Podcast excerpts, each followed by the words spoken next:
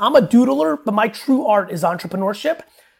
VeeFriends is doing that for me, Eric. I now have ingredients to cook in perpetuity that are mine. I'm Eric Fulweiler, and this is Scratch, bringing you marketing lessons from the leading brands and brains, rewriting the rulebook from scratch for the world of today. Wow, loved this episode with Gary. Of course, many of you already know Gary, chairman of VaynerX, C E O of VaynerMedia, creator of VeeFriends, which is what we're going to focus on talking about today. I've known him for over a decade and worked for him twice, first as an early employee of VaynerMedia, kind of first fifteen type of thing, and then, you know, obviously hyper growth from there to the fifteen hundred people or whatever it is today, and then eventually as executive director of VaynerMedia, uh, based out of London here and for EMEA, which is what brought me to this side of the pond. So Gary's had a huge impact on me, who I am as a professional, but also who I am as a human. We touched a little bit about on uh, his his next book and his focus on leadership and empathy and some of those quote unquote softer skills that he thinks are so important, that I think are so important, that he really wants to be the legacy that he leaves and the impact he has on the business world.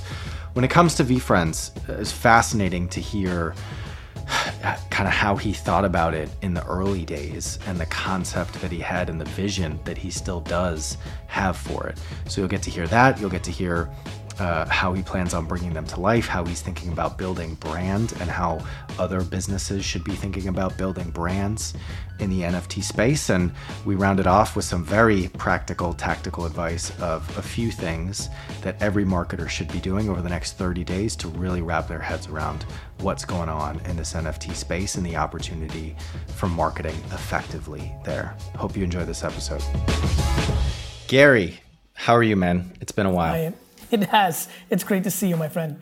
You have you have so much going on in your world. It's amazing. You know, obviously, I watched from being on the field, if you were, if you will, at yes. VaynerMedia and in your world for so long. But it's been amazing watching from the sidelines these last couple of years. Really appreciate you making the time and being here.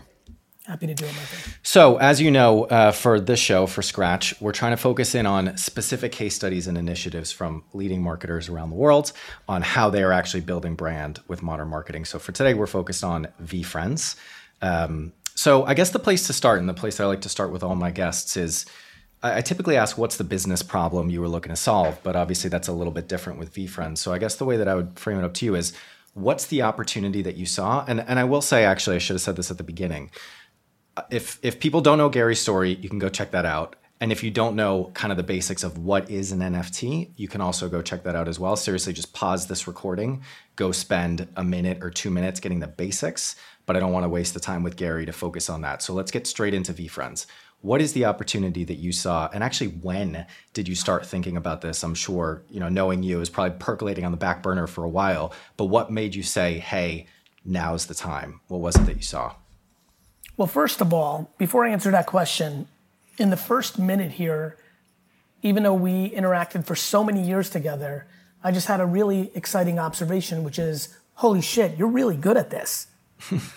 you're pretty you're pretty charismatic and articulate in this podcast form. This be careful here. You might, you know, I now am known as a personality. I'm very proud of my business accomplishments, but they've become clouded under this Gary Venus. So you better be careful here, Eric. You might be too good at this and might find yourself in the professional personal brand world. So be careful. Well, you know what? I watched a lot of people do it pretty well for a pretty long time. So maybe some of that rubbed off pretty, on me, but I appreciate you, it. That was a really good question. Uh, what I saw, I had a moment in January that is a moment that I've felt twice before in my career, which was, oh my God, this is going to be enormous and nobody knows about it yet.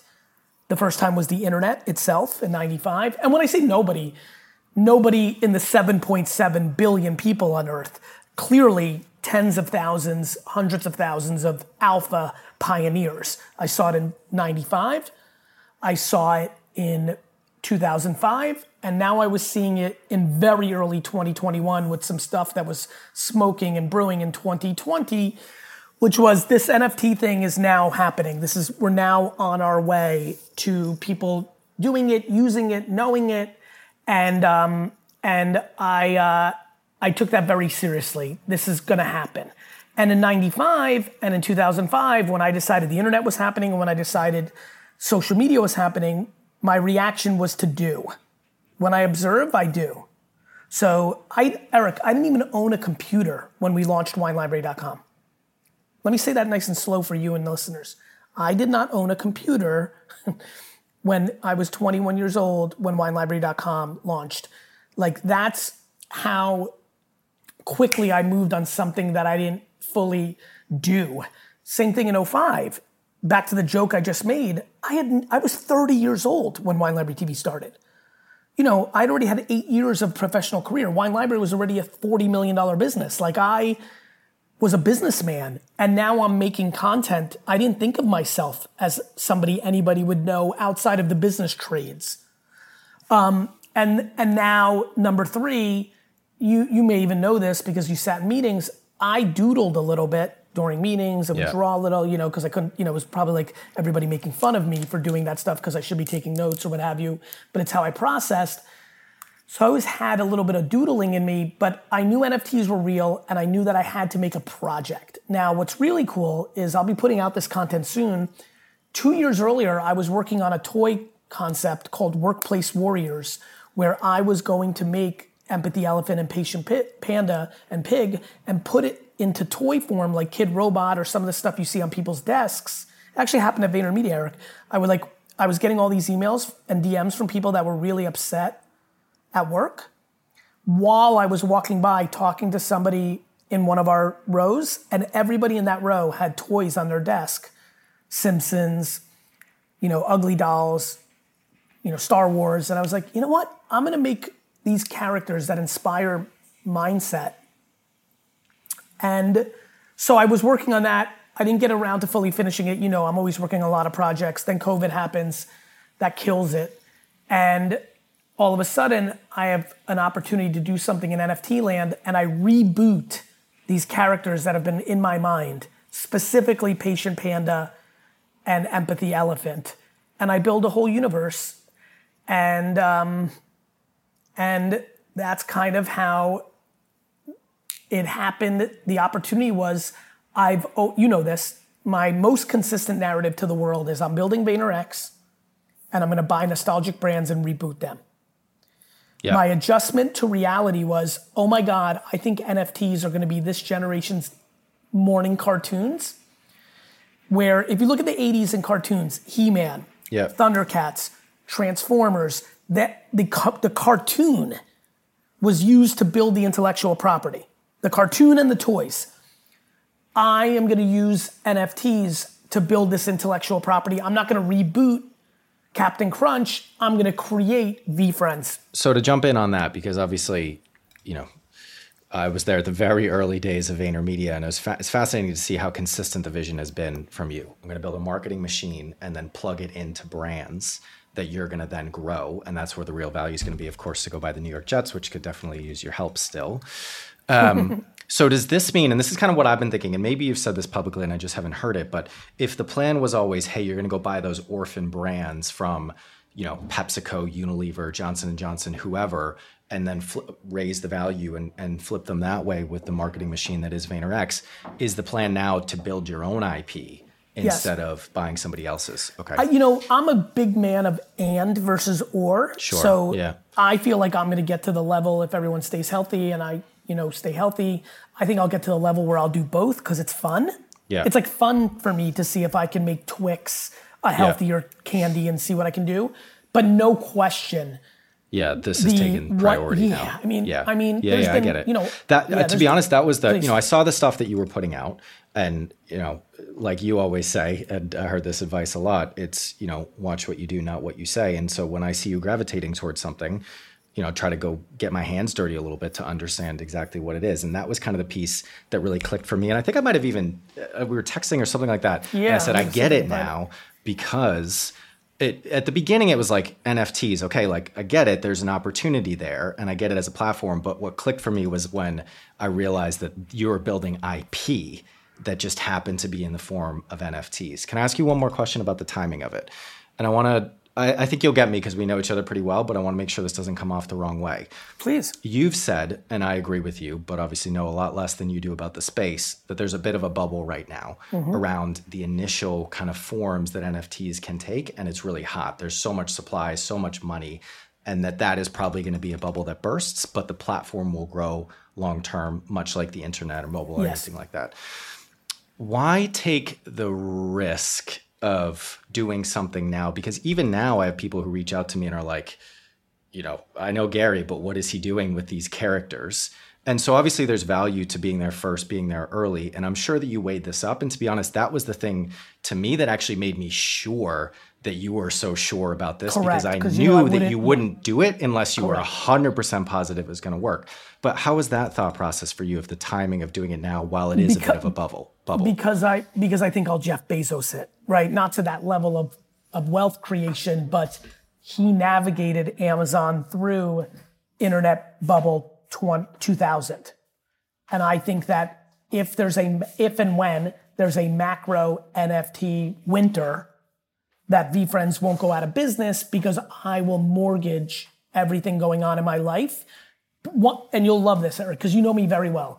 You know, and you're saying it here now, that I would have, there's no amount of money th- that would have interested me to ruin my reputation because yeah. it is my only asset.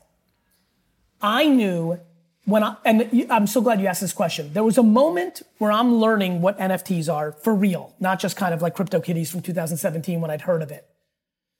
In December, but really in January and February, where I'm like, so wait a minute, let me get this straight. This is exactly what I said to myself.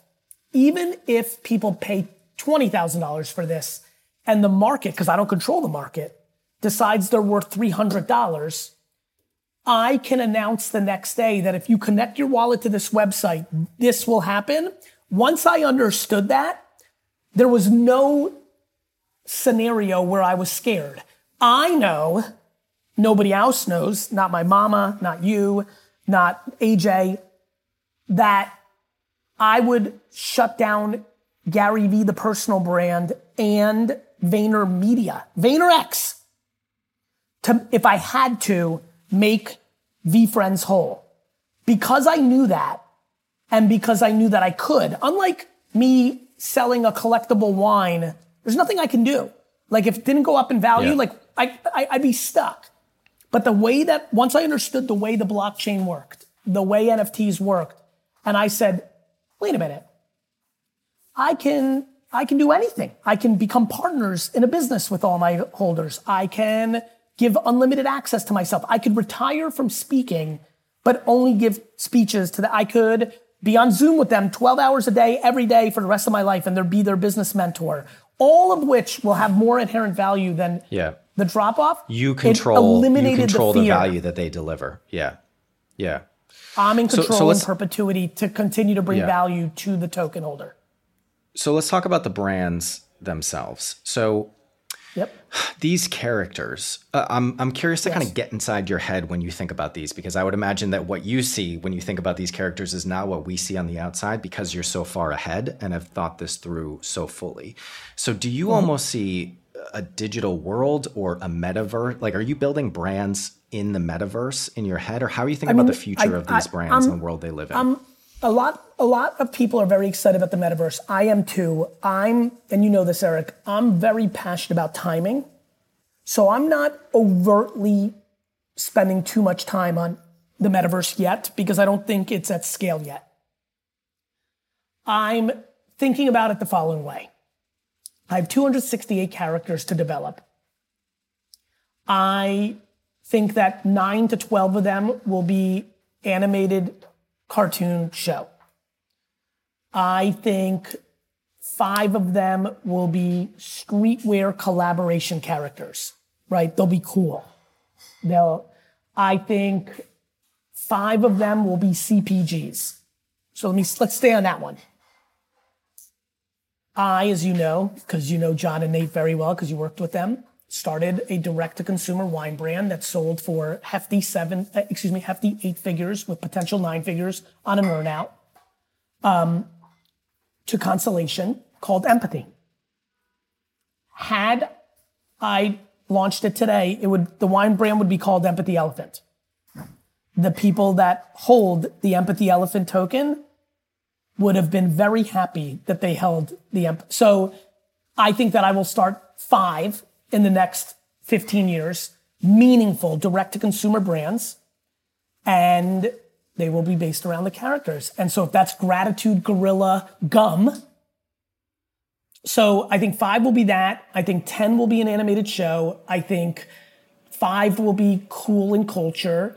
I think a hundred will be involved in a trading card game like Pokemon.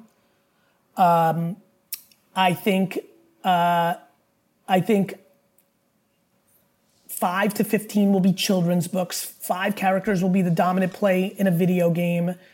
So yeah. I'm very substantial. So there's there's a ton of different directions that they can take and plug into different potential businesses and way that ways that they come to life. You're, you're gonna you're gonna like this. You started it with what problem was I solving, and then you switched it rightfully, in my opinion, to opportunity. And I'm gonna go back to problem. I was solving that I wanted to, just like the dream of buying the New York Jets is not about buying the Jets. It's about allowing me to have such a big goal that I could play my art, do my, my, listen, I'm a doodler, but my true art is entrepreneurship. It gives you a huge playing field. Correct. VeeFriends is doing that for me, Eric. I now have ingredients to cook in perpetuity that are mine. Yep. So, so let me ask, going back to kind of the question about the metaverse. So if it's a little bit too early for them, I'm thinking about the people listening. So marketers kind of of all levels, of all industries, trying to give them something actionable to take away. Yes. If it's too early, in your opinion, to be thinking about how a brand manifests in the metaverse, but also it seems like a lot of the activations we're seeing from brands around N F Ts are a little kind of, I'd call them innovation theater, people doing things yes, just to do like things. And I know true. You're doing something in that space with Vayner N F T. What is the thing that a marketer should be thinking about when it comes turning, to the world turning of marketing N F T? Into a profit center? In terms of buying N F Ts turning, as assets? No, in terms of creating N F T projects that show up in people's public wallets, which is no different in five years, in my opinion, as doing a brand deal with an influencer, because you're getting awareness from endorsement of people holding, putting utility underneath the the token and turning it into a profit center because you're selling it and collecting royalties, turning costs historically, activations at World Cups and Super Bowls and Olympics, turning costs like celebrities being in your content or performing at a show, turning that from a cost center to a profit center, because the ticket to Mariah Carey doing a concert for your biggest clients becomes an N F T now. That N F T then gets sold, no different than a Comic-Con item on eBay. That N F T with Mariah on it and the Salesforce logo on it is now a secondary derivative asset. Eric, where people are really struggling is because we have not lived in the world of digital ownership, and now we do. And so people don't have anything to look at backwards to understand what's happening forward, except historic human behavior, like why they care about fashion or why they buy a Mercedes-Benz or why eBay does a trillion dollars in sales. That is where my puzzle is being put together. So I think brands can turn marketing into a profit center. Pepsi, as you know, client of Vayner's, they they... They do the Super Bowl halftime show, right? Think about what that could be. Uh, think about Procter and Gamble sponsoring the Olympics. These are major, major things that um, have huge opportunities around them. And um, and they spend a lot of money on costs, right? Even like the V I P parties and all this. If you layer N F Ts as a ticket, as a membership, and it is a collectible, but also utilitarian aspect. If when you make a deal when you're Budweiser with Post Malone, and it's not just him being in your commercials and doing a couple concerts, but there's a Post Malone N F T, and you're getting royalties in perpetuity, you're talking about turning a cost center into a profit center, and yeah. I don't think people realize that yet. Yeah, and the thing that I would add on to that, because it reminds me a little bit about, uh, you know, obviously something that we talked about for years, and I fundamentally believe in, which is building a media company around what you stand for.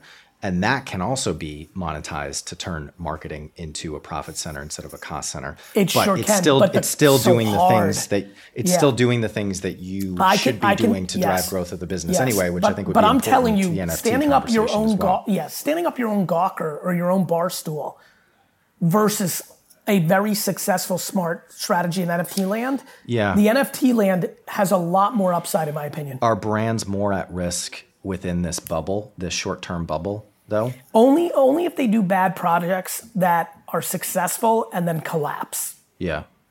And I think the short-term bubble is all how you speak to it. I think it's important to speak to the vulnerabilities, the ups and downs of, you know, again, for me, one thing that everyone needs to focus on is right now the focus is on the art and the collectible, and that's very narrow. If you focus on the smart contract and the utilitarian that aspect, it becomes a real big deal. Yeah. So I wanted to ask, VeeFriends, I'm assuming that was intentional, the friends aspect of it. Is there anything to elaborate on there?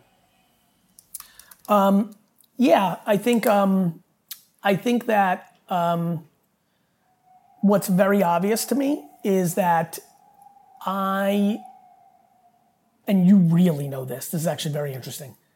I, I believe in soft skills and kindness and good stuff. And like, I'm very much more kindergarten teacher, grandma. Like I, I'm a very big believer in a lot of this stuff. I have, I'm plenty ambitious and tenacious and competitive. I've got those kind of things, but I like the soft skills. I like, and I like things like accountability, and I like all this stuff. You know me so well as a leader. I wanted to build a universe around it. And for me, the word friends is just so nice. Like, I don't know what else to tell you. Like, it felt like I knew where I was going with like the kids animation and all that stuff. It just felt right. I also liked the part of, I was already thinking five years in advance of, of J Vs.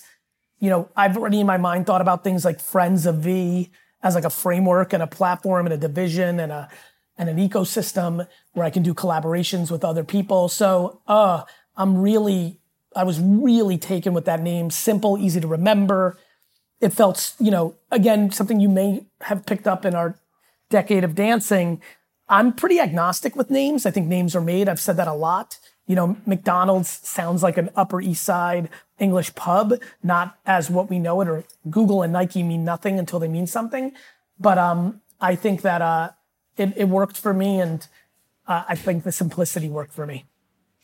So let's talk about the people and the talent side of this world, VeeFriends, but then also N F T marketing in general. So I saw, um, it might've been a couple months ago at this point, that you're hiring for crypto creatives and strategists. So I'm assuming that sits either within your own team or within Vayner N F T.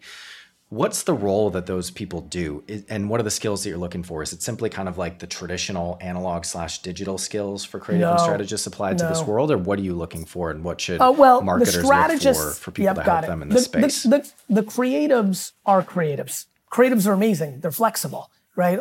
Every creative that works on a brand at an agency actually wishes they were working on their own art. You know, which, so creatives are an incredible group of individuals who are flexible. Um, so they've, you know, we've, we're comfortable taking creative from anywhere in any way, shape or form, especially, and this has been our filter, if they have, you know, N F T behavior, they're a collector, they understand the space, those nuances really matter. As far as, um, as far as, uh, strategists, that's probably the most interesting place we've come from. We've only been hiring people who've never worked at an agency and are one hundred percent Um, one hundred percent contextual to actual strategy around a successful launch of an N F T project, aka the people that keep the brands honest of not doing the cliche brand stuff, which is always garbage for the consumer and good for the boardroom. Yeah. So these are people who are actually coming from the N F T crypto space, like have credibility and experience in that world. That's what you're looking for. Yes. Yes. Yeah. And usually as collectors is where you find most of them. You know, they're a collector, they're heavily involved for the last year, and they do something else. They're, uh, they're, uh, you know, a banking executive. They're, uh, they're, you know, a freelance photographer. They're, uh, uh, uh an admin. They're, uh, they're, they're an entrepreneur with their own business that is just doing okay. They're, they're, you know, a marketing executive. They could be anything, as long as they fully know what's going on. Yeah, cool. So for marketers who are listening to this, if you had to sum it up, one thing that everybody should be doing over the next thirty days to really understand and get up to speed with what's going on in the space if they are not already, what would it be? Search hashtag N F T on Twitter and follow fifty to one hundred people. Join five to seven discords of N F T projects. Go to cryptoslam dot io or go to OpenSea rankings, stats. Look at the top one hundred projects on both those platforms. Visually, subjectively pick five to seven that you like that are in the top one hundred and join their discords. And then the most important part, between the fifty to seventy-five people you follow on Twitter and to the five to seven discords you join, spend five to ten hours a week, a week. And if you don't have it, three, but no less than three, three a week until you get to about twenty-five to fifty hours of education. And then you're now in the game. Cool. And we will sum that up and put it in the show notes for everybody. So last uh, two minutes, I hear you have a book coming out. Is there a right hook that you want to give to everybody to go check that out and what, what it's about? So I did a pre-sale where on August twenty-eighth, where I said, if you buy twelve books and send in a receipt, I'm going to airdrop you an N F T. I sold so many books that my biggest problem right now, Eric, is that we may not print enough for November sixteenth. So I do not have a right hook. Even though I'm very proud of twelve and a half, I do think it's my most... I'm trying to find the right... I, it's the only book that feels like Crush It. And I guess that in itself is important to me. It's the only book where I feel like I'm saying things from a different place. Mm. Uh, uh, I think I have a very compelling argument to what needs to happen in the business world yeah. from the emotional intelligence it, standpoint. Please. It seems to me, again, as an outsider more and more now, but it seems to me like this is increasingly what you're focusing on in terms of your legacy. Like you say that all the time, it's all about legacy. It seems like this message and um, you know what what real leadership should be, it seems like you're kind of focusing in more on that. I've started to realize I'm different, more so than maybe I even realized. And I think when I challenged myself in the last three years on this conversation, I'm unique and I'm vulnerable in this. And you know, Eric, I don't like to be vulnerable. I speak, and you know this better than anybody because you were close enough. The great flaw in my crazy repertoire of skills was I wasn't strong enough in candor. I tried to find ways to resolve by dancing. And when I finally repositioned, I remarketed, I marketed candor to my own self and gave it this term, kind candor.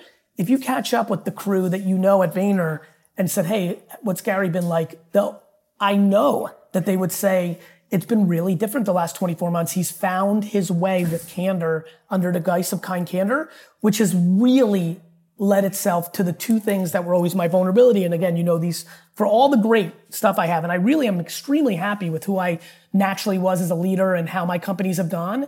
Candor led to two things. Fear, because people didn't know where they sat, which devastates me because my great pride was that I eliminated fear. In hindsight, I realized I created it without the candor. And two, entitlement, because people all thought they were better than, you know, than, and I was carrying a lot on my shoulders, as you know. And so I'm excited about this book because not only did I realize what made me strong, I also have come to realize where my weaknesses were, even though my strengths were so high that it was like making things work. And now I believe with, and that's why I called it twelve and a half instead of thirteen. In the book, I talk about kind candor being one of the thirteen ingredients that matter, but I have to call the book twelve and a half because I'm only halfway through my own journey on kind candor. And I don't think I have the right to say, like what I say here, and I give permission to the reader to understand, hey, six of these, you may have, you might not be good at accountability, as you, you know, which is really wild, right? Because I love accountability, but, but I struggled with candor. And so I'm really excited about, I'm excited for someone like you to read it because I think you're loaded with so much more context. And I think you'll even think it's strong, which makes me think it can be double strong to the world. Cool. I love it. All right, Gary, I know All right, we're brother, up on time. I love you. Really appreciate it.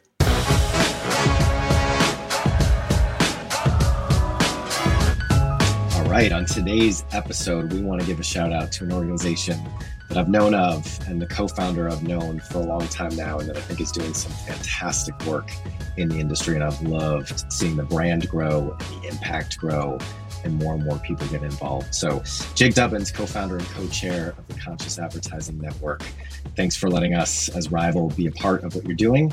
Uh, would love to hear, what is the Conscious Advertising Network? Why did you set it up? What is the mission that you're on with it? So, yeah, the Conscious Advertising Network is a sort of grand coalition, I guess a big tent of uh, advertisers, agencies, and critically civil society groups. So advertisers like G S K, Virgin O two, agencies like Group M, Havas Media, um, and then civil society groups that include the uh, U N's Office of the High Commissioner for Human Rights and anti-racist groups and uh, you know, anti-Semitism groups, uh, climate groups. Um, and the aim is for the ethics to catch up with the technology of modern advertising. So we've got six manifestos. One we're working on a lot at the moment is the misinformation manifesto on climate, with COP twenty-six uh, happened uh, or happening. Um, and uh, and uh, yeah, the, the others are hate speech, children's wellbeing, advertising fraud, diversity, inclusion, uh, uh, um, consent, uh, and uh, as I said, misinformation, hate speech. Yeah, and I think just that slogan, that mission statement of the ethics to catch up with the technology. I think there's so much in there, because I think a lot of people will just do what they're going to do and wait for the regulation to come up. But if people take action now, just based on what is ethically right for all the things you mentioned and more, I think there's a lot of change that can be driven, especially with, you know, big brands and how and where they invest their money. So I think that's great. Um, so Jake, anything else that you want to tell the audience about Can? And definitely let's make sure that we tell them where they can find out more and sign up. Yeah, I think um, I, it, it's it's it's really trying to build a, uh, a as many people behind this as possible. It's free to join. Uh, most of us are volunteers. Myself and Harriet, uh, the co-chairs, are volunteers. We've got two boards. Um, the uh, uh, hopefully aptly named Get Shit Done board, which is U K focused. Uh, we are now launching a global growth board um, because a lot of our international partners are looking for us to open Can chapters in other parts of the world, because they've seen uh, you know what the model does here. So it's free to join. Um, everything that we do, we aim to be open source uh, because the aim is to fix the problems as opposed to uh, charge subscriptions or uh, money from the industry or anything like that. We're not interested in that. What we're interested in is trying to work together to to fix the problems of things like climate misinformation uh, and hate speech. Um, so there's a lot of us involved. You can either, if you want to get your company involved and, and behind it, Uh, then you can find out more at uh, conscious ad network dot com, um, where all the manifestos are. Um, but also, you know, we're a team mostly of volunteers. We've got a couple of uh, staff now that are uh, uh, funded by philanthropic um, backing. Um, but uh, we are always looking for volunteers, people uh, to look at recruiting more members, training, compliance. So always depends on how much people want to be involved, uh, but uh, certainly do get involved, because these are big problems, but we can fix them together. Time if everybody does their part. So we'll include a link in the show notes for today. Please do go check it out, because I think the work you're doing and the team is doing is amazing, super important. So Jake, thanks for everything. Thanks for coming on um, and sharing with us what you're up to. Appreciate it. Thanks, Eric. Yeah, appreciate it too. Cheers. Scratch is a production of Rival. We are a marketing innovation consultancy that helps businesses develop strategies and capabilities to grow faster. If you want to learn more about us, check out we are rival dot com. If you want to connect with me, email me at eric at we are rival dot com or find me on LinkedIn. If you enjoyed today's show, please subscribe, share with anyone you think might enjoy it, and please do leave us a review. Thanks for listening, and see you next week.